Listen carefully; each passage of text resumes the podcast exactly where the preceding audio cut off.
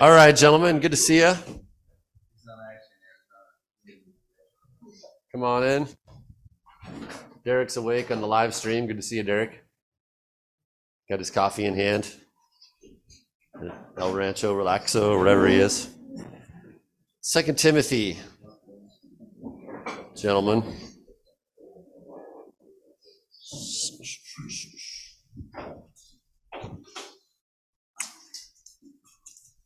Did we read chapter 1 of 2 Timothy last week? Who knows?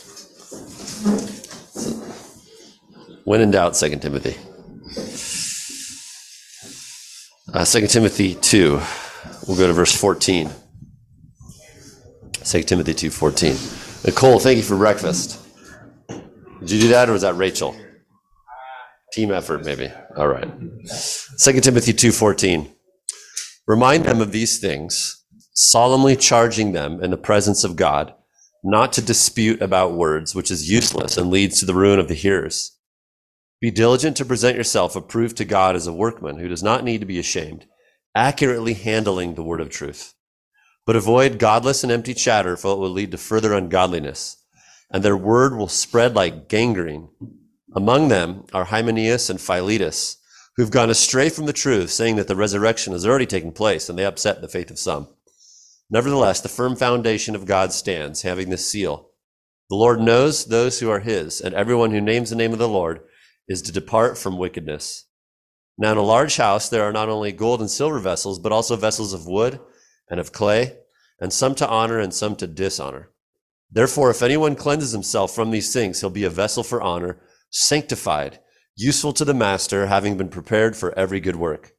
Now flee from youthful lusts and pursue righteousness, faith, love, and peace with those who call on the Lord from a pure heart. But refuse foolish and ignorant speculations, knowing that they produce quarrels. And the Lord's slave must not be quarrelsome, but be kind to all, able to teach, patient when wronged, with gentleness correcting those who are in opposition, if perhaps God may give them repentance, leading to the full knowledge of the truth, and they may come to their senses and escape from the snare of the devil, having been held captive by him to do his will. Let's pray.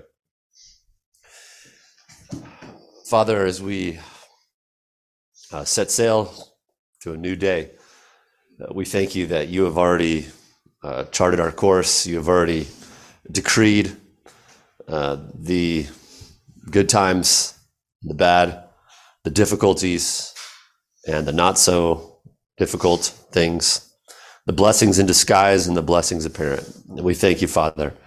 You are sovereign over the day, and you are good over the day. Thank you for these brothers who have labored to get here. Thank you for this food that's been provided for us. May it nourish us.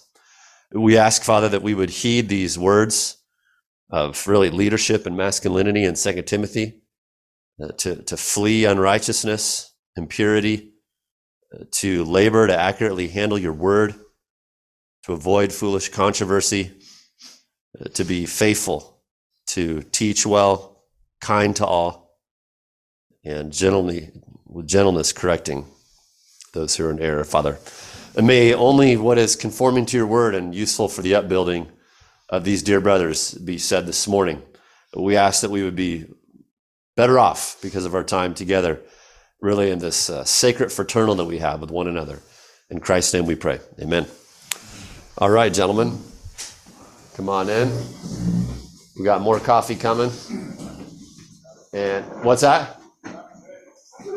I don't know what he said. Oh, hot coffee is ready. Okay. Let's see. What do we have here? All right. Did Punxsutawney Phil see his shadow this morning? Anybody know? I think it's today. Isn't it usually February 2nd? More winter. All right. Yeah, I like the Groundhog Day thing because it's a dishonesty that keeps us all honest. And, you know, when we hear things like, you know, gas stoves are bad, but a marijuana market on every corner is good. Global warming is going to kill us, but the people who say that are flying around in their private jets.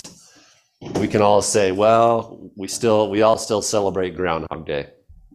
And that's a good dishonesty that keeps us honest. Maybe it took you a minute there, but that's all right. So we are in Masculinity in Work, Part 2.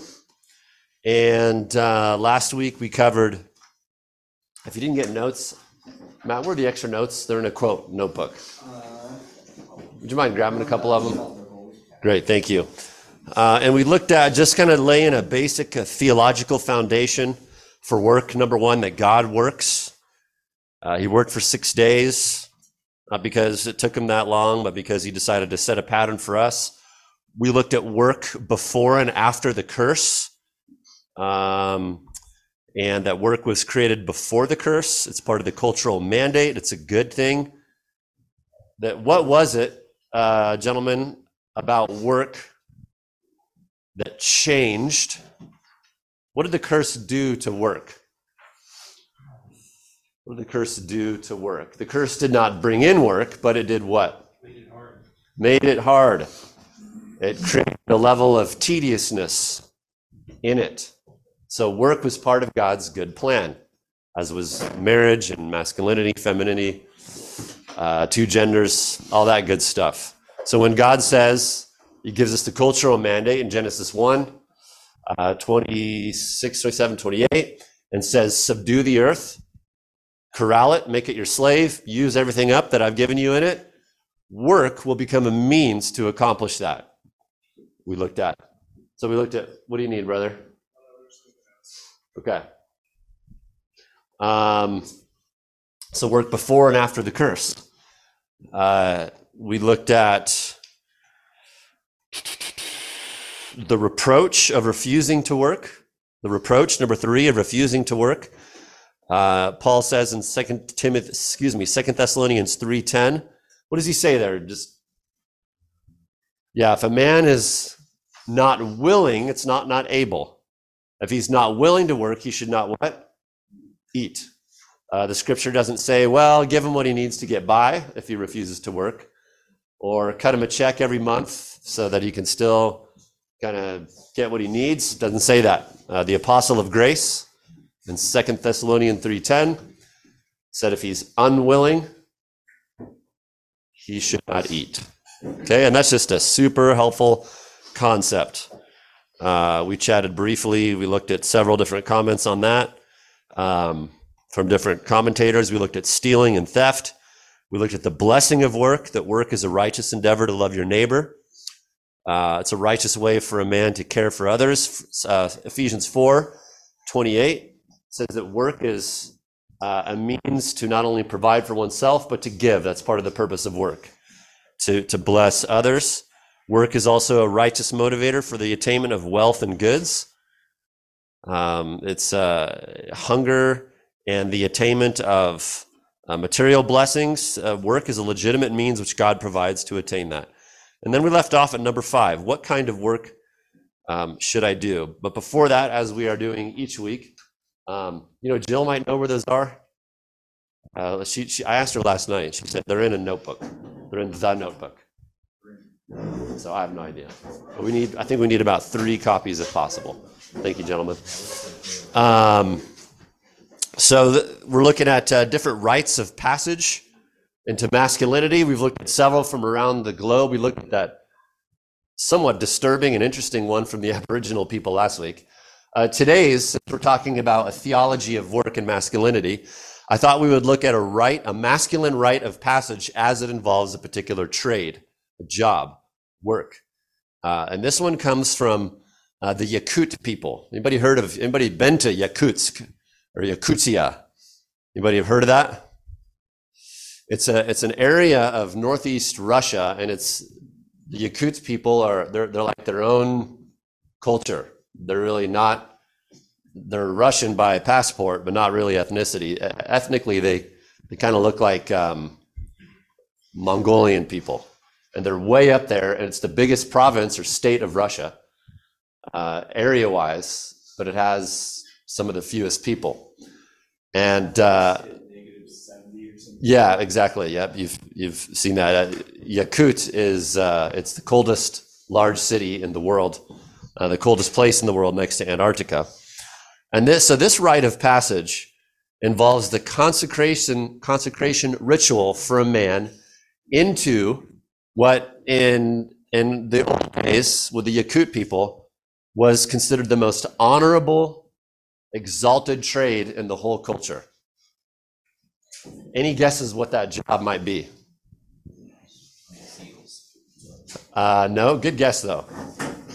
Yeah, they're mostly inland people. Blacksmith. So in the Yakut culture, the blacksmith was higher on the totem pole than even the shaman. And typically in pagan people groups like this, the shaman is the highest, right? He's the highest in the social hierarchy. I think Brett needs one. Brother Jed. So very interesting. The smithy, the village smithy, that's what they called him. This guy was above the doctor, the shaman, the lawyer, the carpenter, the whatever else. The shaman even feared him. And why might in a culture like that the blacksmith be the highest on the totem pole? Any ideas? This is a fascinating culture. What culture is it? The Yakut people. Yakut. Yakutsk. It's a city in northeast Russia. Yeah. Yeah, that guy goes down, everything you freeze and die. Right? Nothing happens. But with that guy, everything happens. Kind of like the Mongols, right? Big time into horses. So what they do is to this rite of passage for a man to become a blacksmith, and this is a man's job, as it should be. They would bring in a black bull. They would find a black bull with a white spot on its head. Okay? And I'm just quoting from original sources here. Then what they do is they take the black bull in, they sacrifice, and they kill the bull. Yakut people, northeast Russia. They kill the bull. They smear the blood all over the blacksmith. This young blacksmith's the blacksmith candidate's tools. So they drench all his blacksmith blood, all the tools in blood. Then they make 7 blood sausages from the entrails of the bull. 7 men are then selected to represent the 7 assistants of an individual named Kadai Maskin. Kadai Maskin is the evil deity in Yakut culture and the head blacksmith of the entire underworld. Okay? One of the men, so of these 7 men, one of them is the bellows man. What's the bellows man in blacksmithing and metalwork? Yep. 2 are the file men. During the initiation, they're grinding files over iron to make a loud grating sound. 4 are hammer men striking the sacrificial bull with hammers. So once the sausage, the blood sausages are made, 7 men, all those the 7 helpers of Kadai Maskin put 1 blood sausage, raw blood sausage, on the back of their neck. They each have to place a piece then of the bull's raw lung in their teeth. And then a large fire is made. The bellows are cranking it out. The 7 men then throw the head of that bull, the arteries, the heart, and the liver into the fire while the bellows men are going nuts on the fire. The shaman then comes in, again, who is subservient to the blacksmith. And he, quote, lets his spirit helpers enter into him, the shaman. So he welcomes all these like demons or whatever into himself. The shaman then puts on a large fur coat, jumps around the blacksmith candidate in a frenzy. I thought this is interesting and very telling. Singing in ecstatic non-language babble, like speaking in kind of tongue kind of thing. Jumping around like crazy, just chanting non-language ecstatic babbling. And the process continues, and the young man is welcomed into the sacred trade of blacksmith. Interesting. How do they come up with that? As I'm reading this, I'm wondering, who thought of this? The Yakut culture. Neil, you heard of the Yakut culture? Northeast Russia? Anyhow, all right. Neil's our local, our resident linguist, so. Masculinity. So we're at number 5, work and calling. What kind of work should I do? Again, nothing here will be totally new to anybody, maybe just saying some things in a different way, but some things to consider as you men disciple others or raise children, or consider a career change, whatever it might be. At times in history, some have thought of work as one's calling. That's a fair thing to say.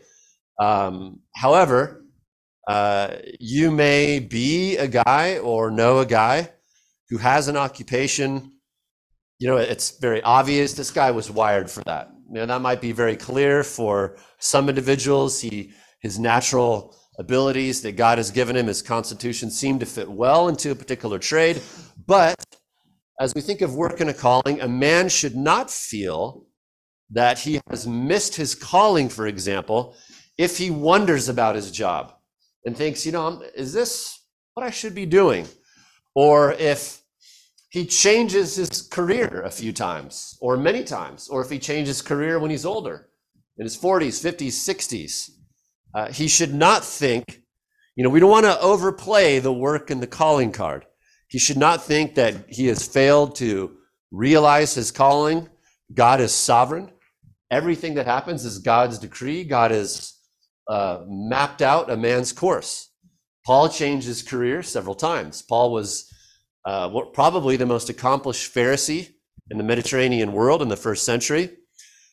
He bagged that career, you know, as probably maybe in his 40s. We don't know exactly. Becomes a tent maker, like a leather worker. Very, very important and honorable masculine trade in the ancient world. And then he becomes he's vocational apostle, like preacher, church planter, and tent maker, and then a full-time apostle, preacher, church planter. All that to say, we want to be careful as we think about calling and work. Sure, you're called to something. If you're doing it, God's sovereign, right? To help discern that, let's think about assessing one's work theologically, assessing one's work. The world assesses work in various ways. You know, how much money you earn, how much status that particular trade or job has in society at a given time. If this job attains you fame or status, whatever it might be. But Scripture encourages us to think a little bit differently as we assess work. A couple of questions here. You could add to this, but a couple of questions that men need to ask themselves as they consider, you know, what should I do? In no particular order. Number one, does this work glorify God? And that's very obvious. A couple of questions under that.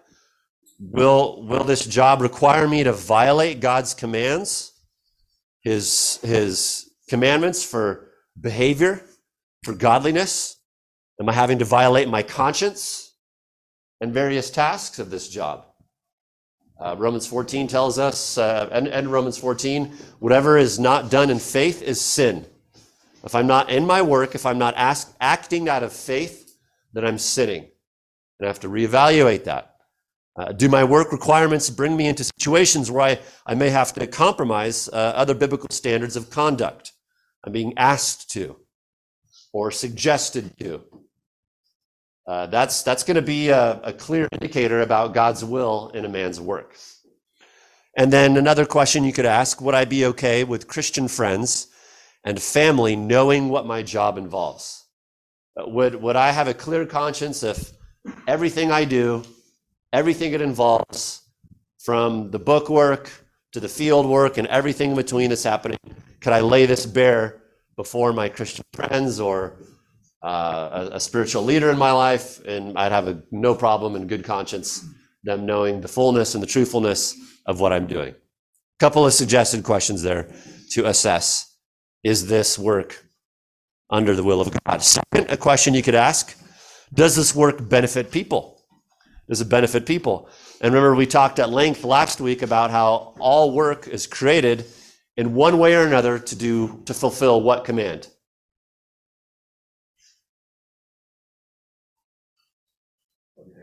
Love your neighbor as yourself. Yeah.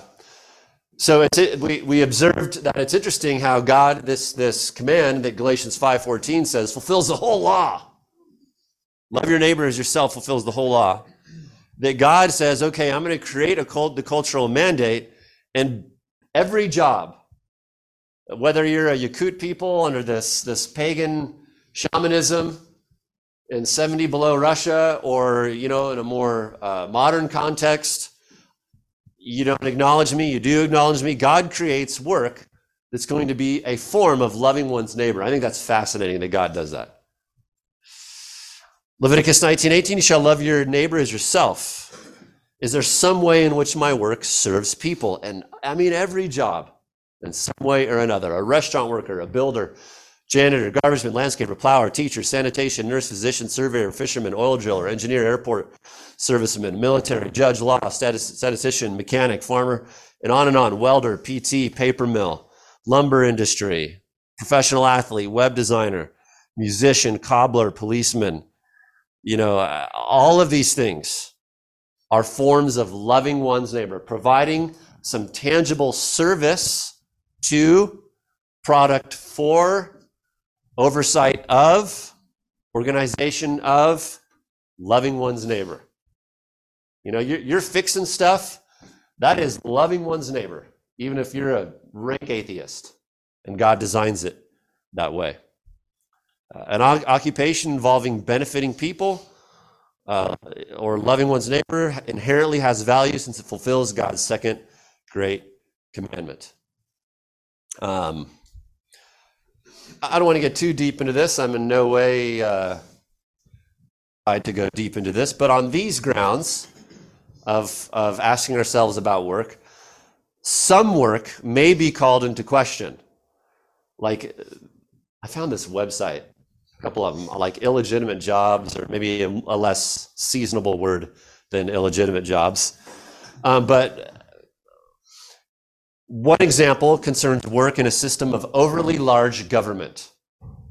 When political rulers and the Caesars start to overstep God's plan of government and create too large of a government, overregulation, things like that, this requires jobs that are unnecessary and operate under the pretense of providing, aka controlling people in an unbiblical way, over-governing, over-taxing, things like that, where a system goes beyond God's stipulations and principles for government, and unnecessary jobs thereby created.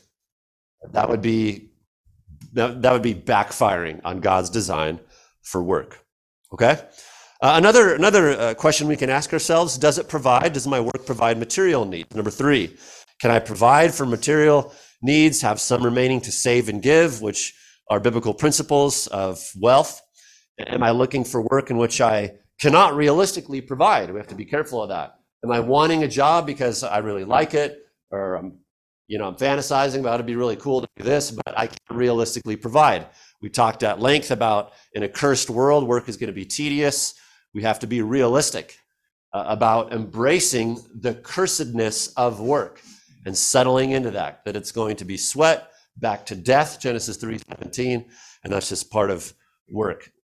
Third, should I re-examine my current occupation or in order to find one in which I can provide materially? This might involve taking a job that, isn't the most enjoyable or entertaining.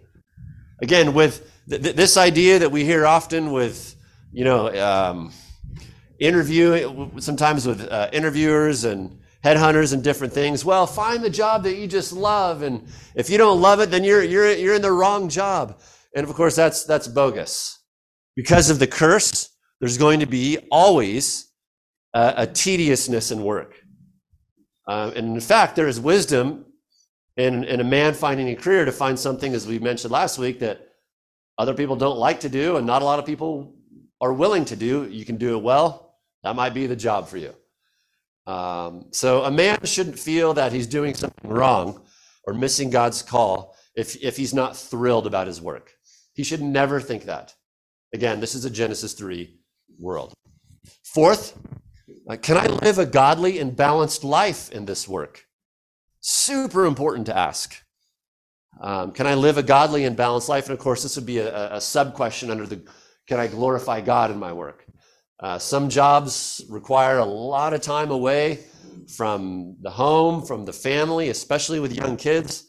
A man's going to have to think real hard about that. A lot of time away from the body of Christ. A man's going to have to really prayerfully evaluate the wisdom of continuing in this kind of work. We get one life. We get one shot with our kids, don't we? And may God have mercy on us. And sometimes there are variables in there that can be controlled. Sometimes in seasons of life, they can't be. But just, we're going to have to pray real calm. And, you know, jobs, especially if you have kids and if you worship Jesus, you know, you have little kids at home, jobs that that require you to, you know, be up in Barrow, Alaska in the oil fields for a long time, or things like working on an oil rig, you know, very noble, very important jobs, but different times in life might not be the wisest for a guy. A guy might fall into a situation where it's just, there's nothing else he can do, and he'll have to trust God and throw themselves on the merciful, compassionate arms of the Lord. But just things to think about and pray hard about. Those types of jobs, of course, offer financial incentives, but a man is going to have to think carefully about the season of life he is in.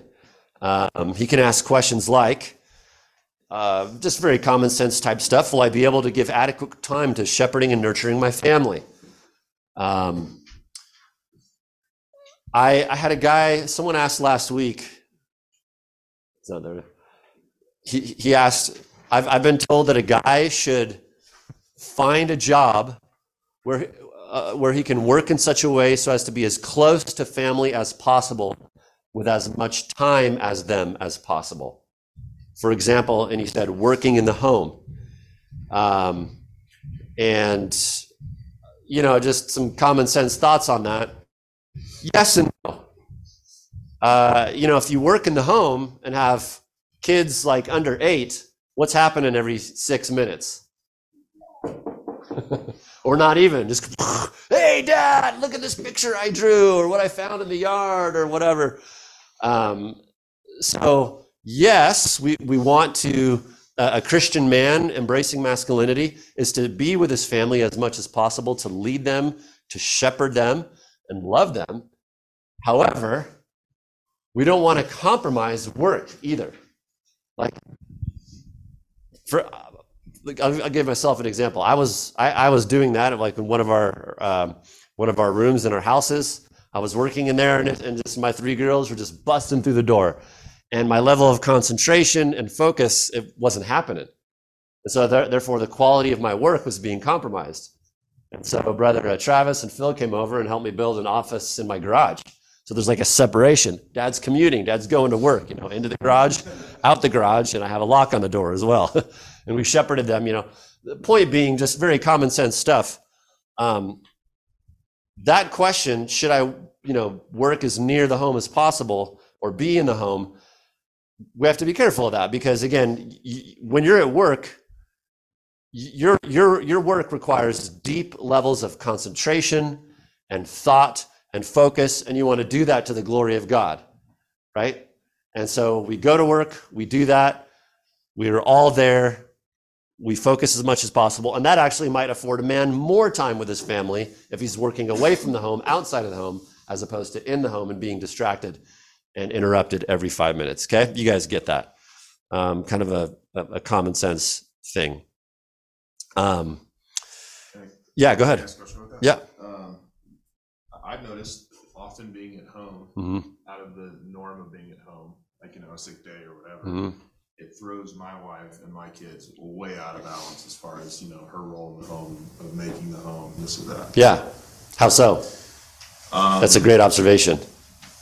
Maybe she's taking care of me a little bit more than what she, you know, takes away from faithful wives. Yeah. But also just, you know, her authority that God's given her to raise up the kids in the home, yeah. being a little disrupted by just being there. Because her work that God has called her to, Titus 2, being a worker at home, loving the children, requires an immense amount of focus. I mean, I've never been a mom or a homemaker, as Titus 2 commands, but as I've observed these things, I mean, it requires an incredible amount of focus, energy, intentionality, managerial skills, law enforcement, military type demeanors. I mean, it's incredible. So that's a great observation.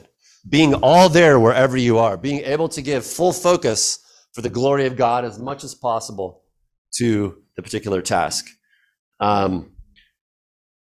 Another question that a brother asked last week was, I've heard it said within Christian circles that a man should find a job and orchestrate himself in his job so as to maximize as much as possible earning potential, so as to maximize being able to maximize his giving to the kingdom of God.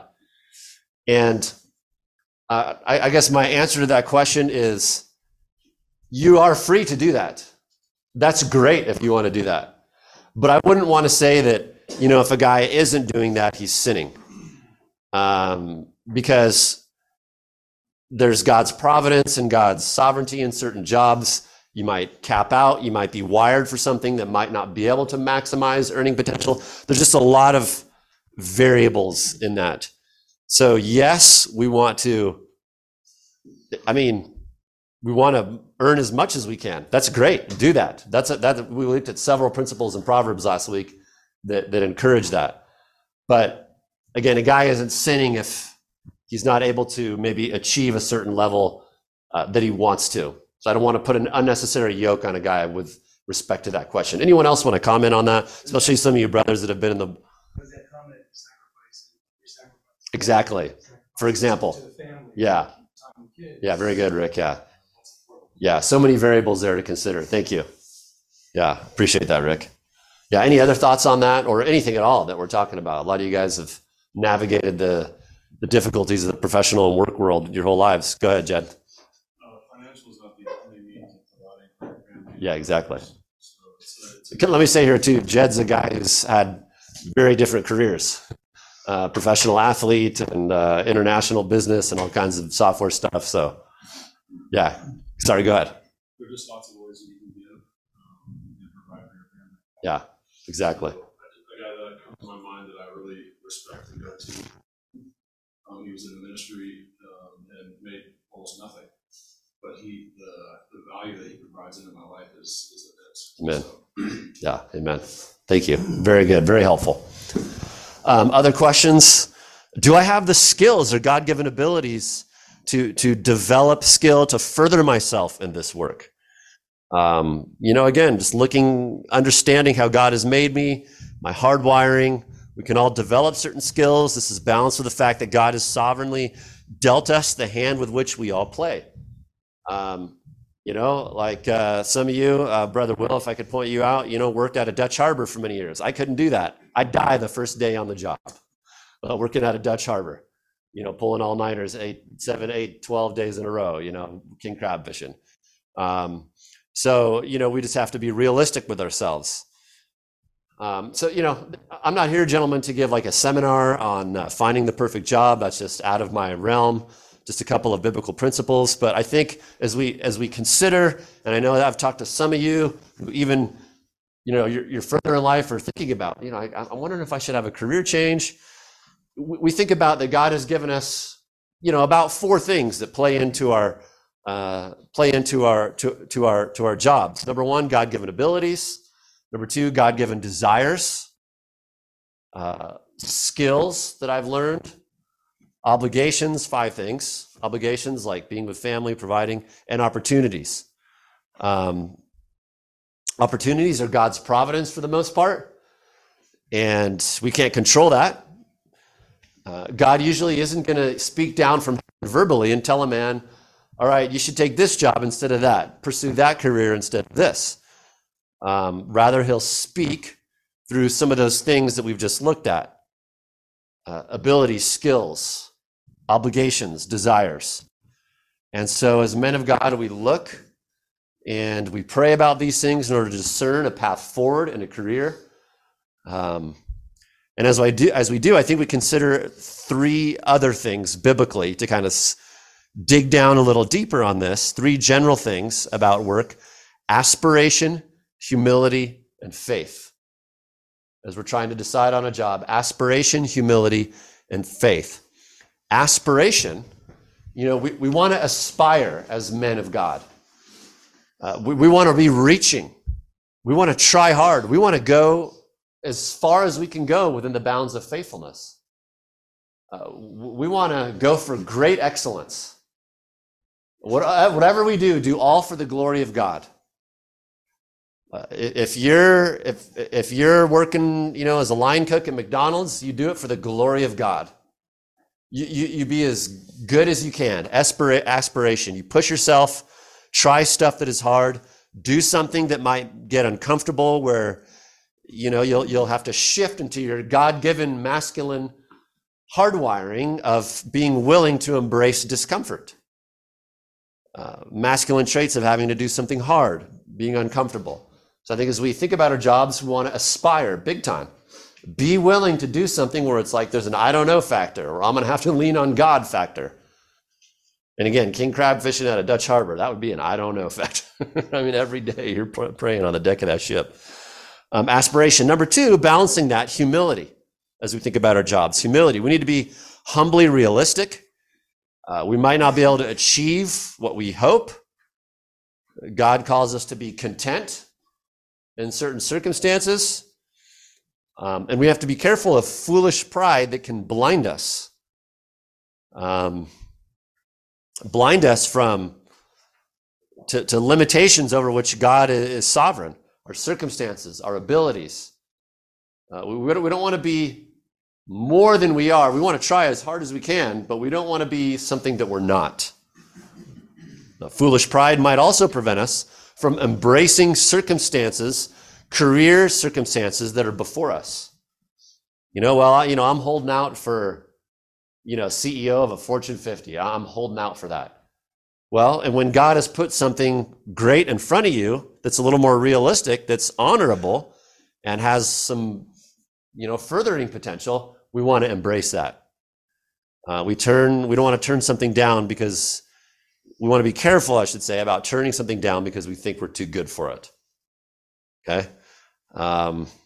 In pastoral ministry, this happens.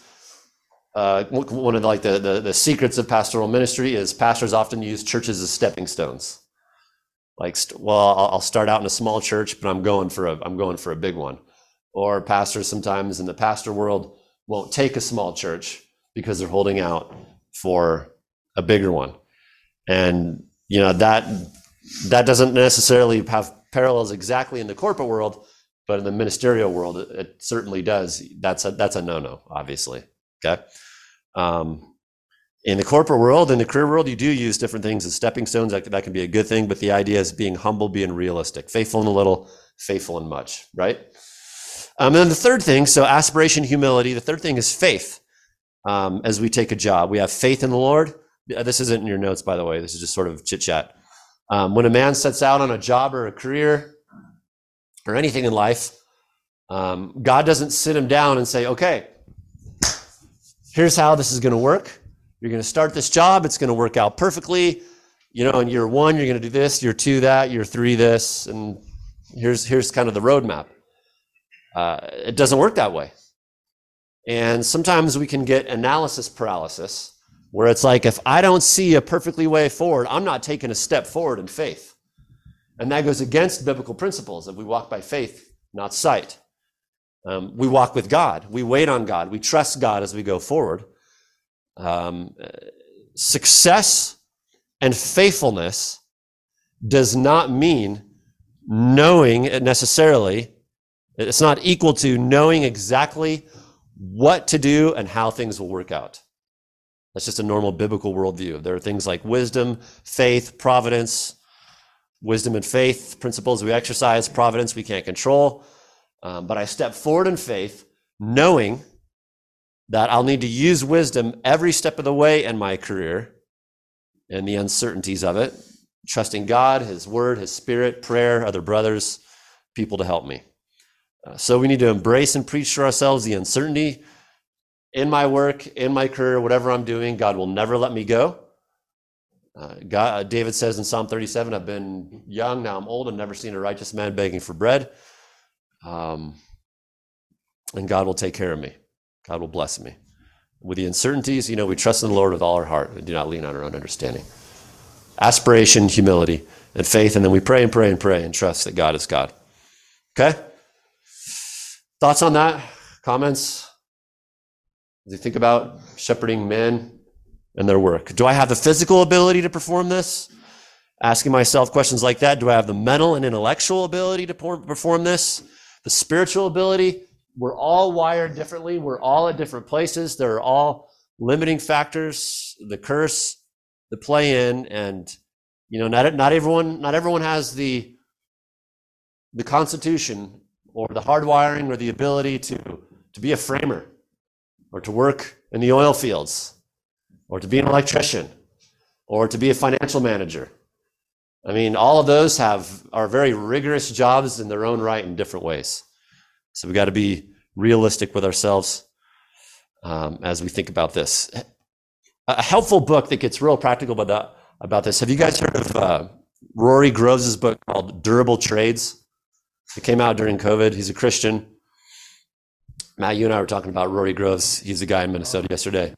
Yeah, he was a computer scientist and was in and out of, some of you guys can relate to this, in and out of all kinds of software, selling software companies. And then backed up and started asking himself, what jobs are the most durable throughout history? And asking himself about, family center jobs that I can do within my family. And it's interesting, he identified 61 jobs. He did sort of a historical and philosophical study and identified 61 jobs that every place, every time, every culture have made a decent living and have been very necessary to society. And certainly fit into loving one's neighbor. It's a fascinating book. I would encourage you to get it. Just some interesting recreational. Durable Trades, Rory Groves. So again, he looks at historically and philosophically jobs over time. He observes an interesting correlation. He studied the rise and falls of societies. And he observes, I don't know, I'm not a necessarily historian in this right, but he observes a correlation between the rise of more complex jobs and the collapsing of societies.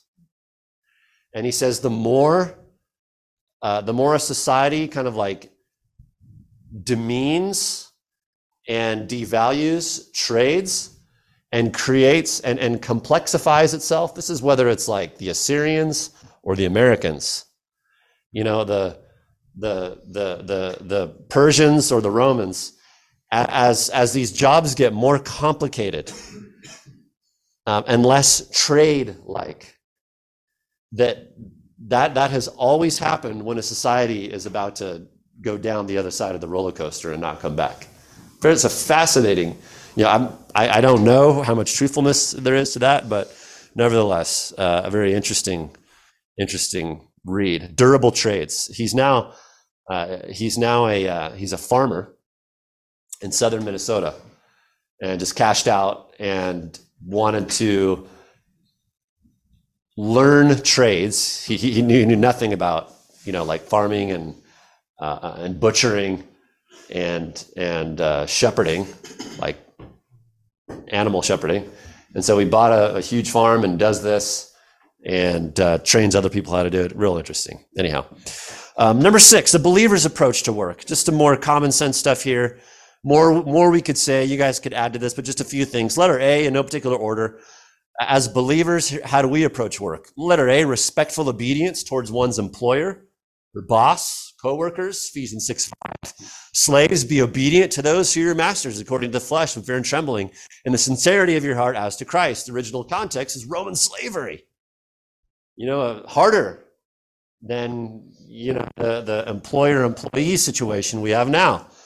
But as we think about, okay, what's God's will for me? Obey my boss. That's God's will for my life. Obey him. And the biblical idea of obedience is a cheerful heart, immediate obedience, and diligent obedience. Letter B, in our jobs, working as unto the Lord. Again, Ephesians 6:5 through 8 there, in sincerity of heart. The Greek word there It's one word that's translated sincerity of heart, and it has the idea of a pure motive, purity, and a really beauty of motives in the heart. The purest of worship is the idea. Work being worship. You know, the divide between secular, sacred, that's not really biblical. I worship the Lord as I carry out my trade, as I go to work. Sincerity of heart as to Christ, verse 6, not by way of eye service as men pleasers, but as slaves of Christ, doing the will of God from the heart. With good will render service as to the Lord and not to men. And remember, these are slaves, sometimes in, difficult contexts. And Paul says, do it as to the Lord. Verse 8, knowing that whatever good thing each one does, this he'll receive back from the Lord, whether slave or free. And then a parallel idea there, Colossians 3:23, whatever you do, do your work heartily as for the Lord rather than for men, knowing that from the Lord you will receive the reward of the inheritance. It's the Lord Christ whom you serve. So, according to these verses, brothers, our attitude, whether, you're a chef at a restaurant, a taxi driver, a policeman, a serviceman of some sort, a pastor, a real estate agent, law, an athlete, a musician, writer, whatever, our attitude at work is a form of worship, for better or worse. Our demeanor at work is our demeanor to the Lord. There's no break there. Whatever I am at work, in my heart or outward, that's what I am to the Lord. Good attitude by God's grace, and it's hard to in the tediousness and the cursedness of work.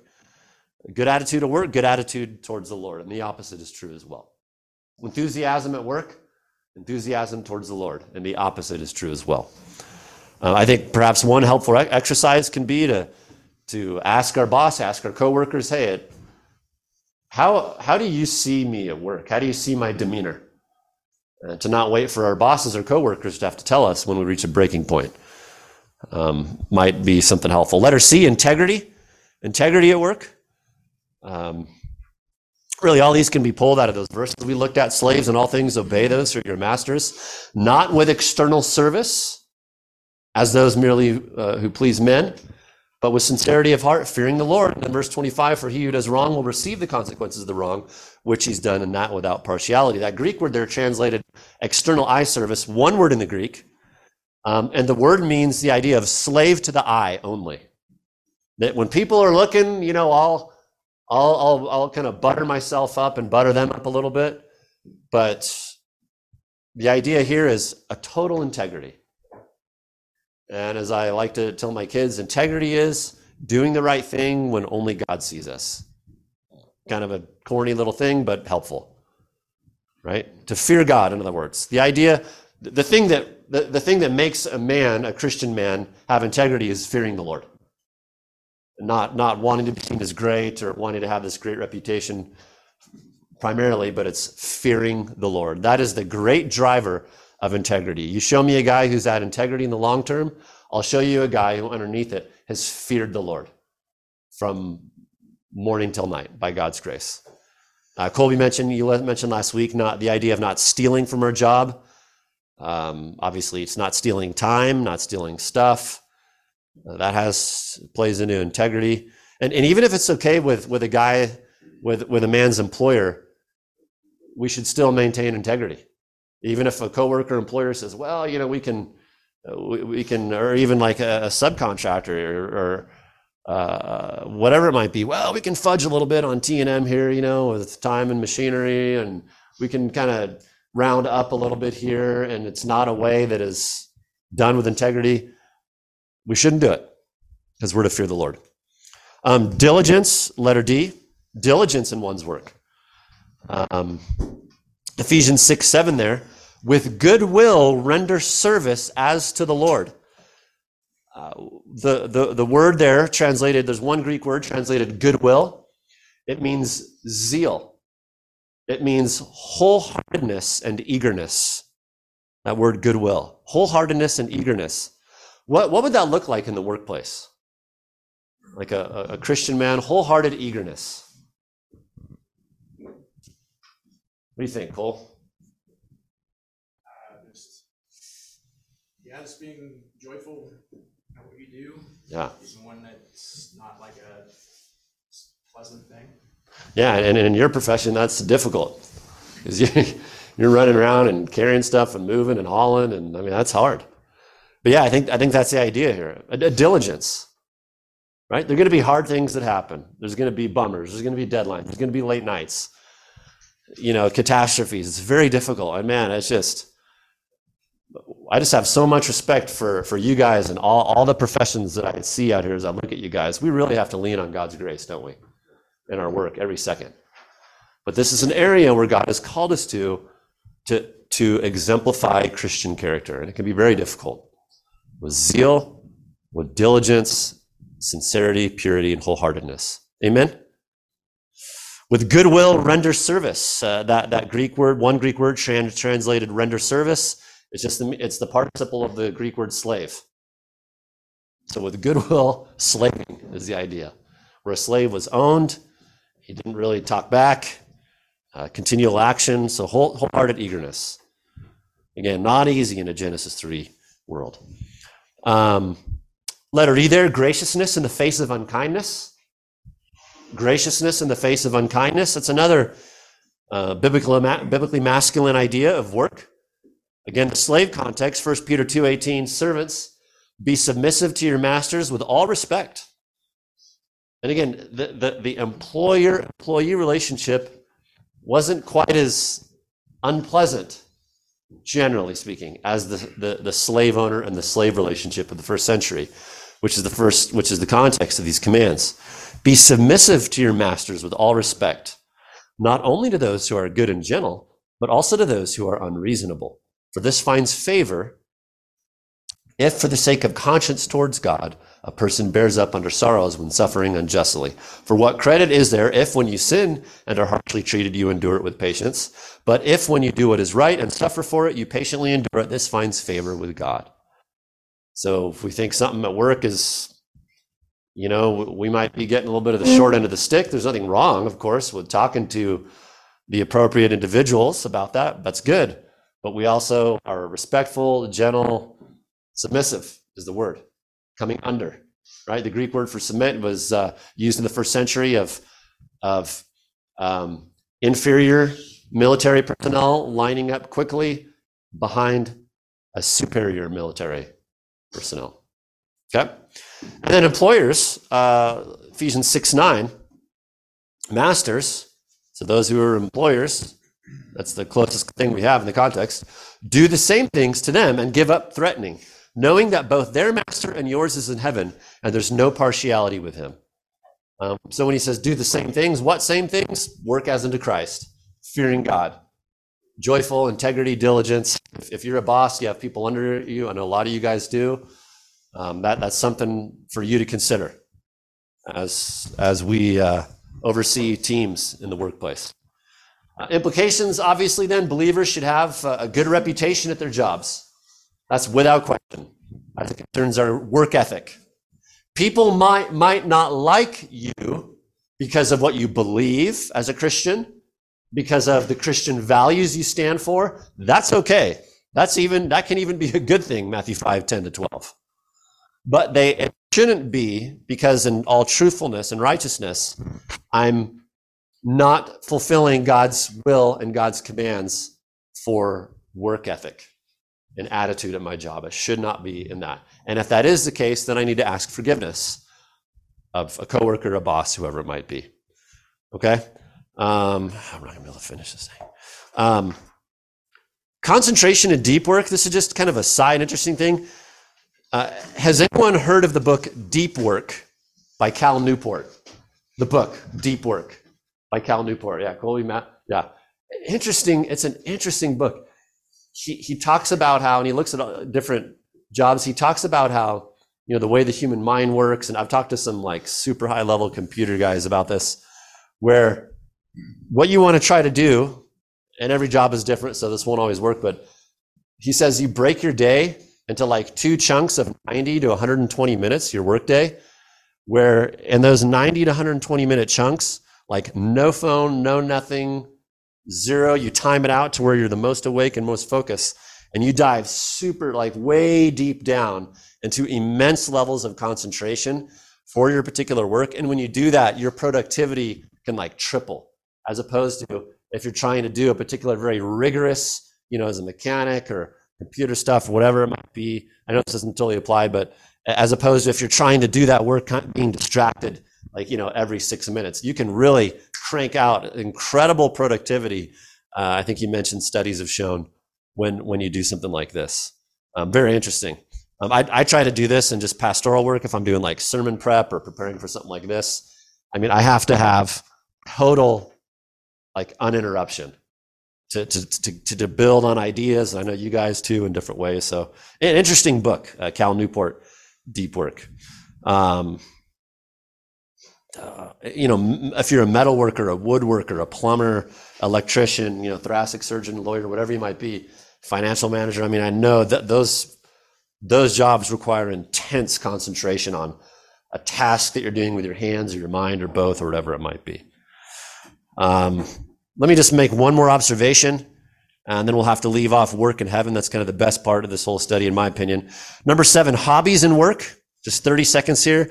An interesting digression. Richard Phillips, in his book, The Masculine Mandate, excellent book, he says, quote, "Even in leisure, we see that men are made for work." A lot of your guys' hobbies are hard. You know, if you're like a woodworking, a lot of you guys do woodworking. I mean, that's work. Why is it that men choose work for a hobby? It's very interesting. Well, back to the cultural mandate, the way they're hardwired. If you're a woodworker, if you're like a hiker, I mean, that's work. You're exerting yourself. A butcher, hunting, you know. I mean, these require immense levels of exertion. And why is it that we find ourselves and these as our hobbies for rejuvenation? You know, like bolting up a mountain, sweating, carrying gear, and you know, chasing an animal, or in a wood shop or metal shop, whatever it might be. I think it's a fascinating, non-coincidental correlation. That as you think back to Genesis 2, the goodness of God and work and the way men are hardwired. Next week, we'll conclude with this lesson on heaven and work. There is immense work in heaven, which is part of what makes heaven, heaven. Father in heaven, thank you for your word. I pray for these dear brothers as they just work hard and have difficult battles in the workplace before them, that you would give them extra grace, extra strength, extra favor in their jobs, fruitfulness and faithfulness in their jobs, and just strengthen them for this God-glorifying but difficult task in a Genesis 3 world. I pray for all of us and all of them to excel and really give them just extra grace, Lord, not only in work, but with their families and the balance of those difficulties this week and beyond, Father, until we meet again for Corporate Worship Sunday. It's in the name of Jesus we pray. Amen.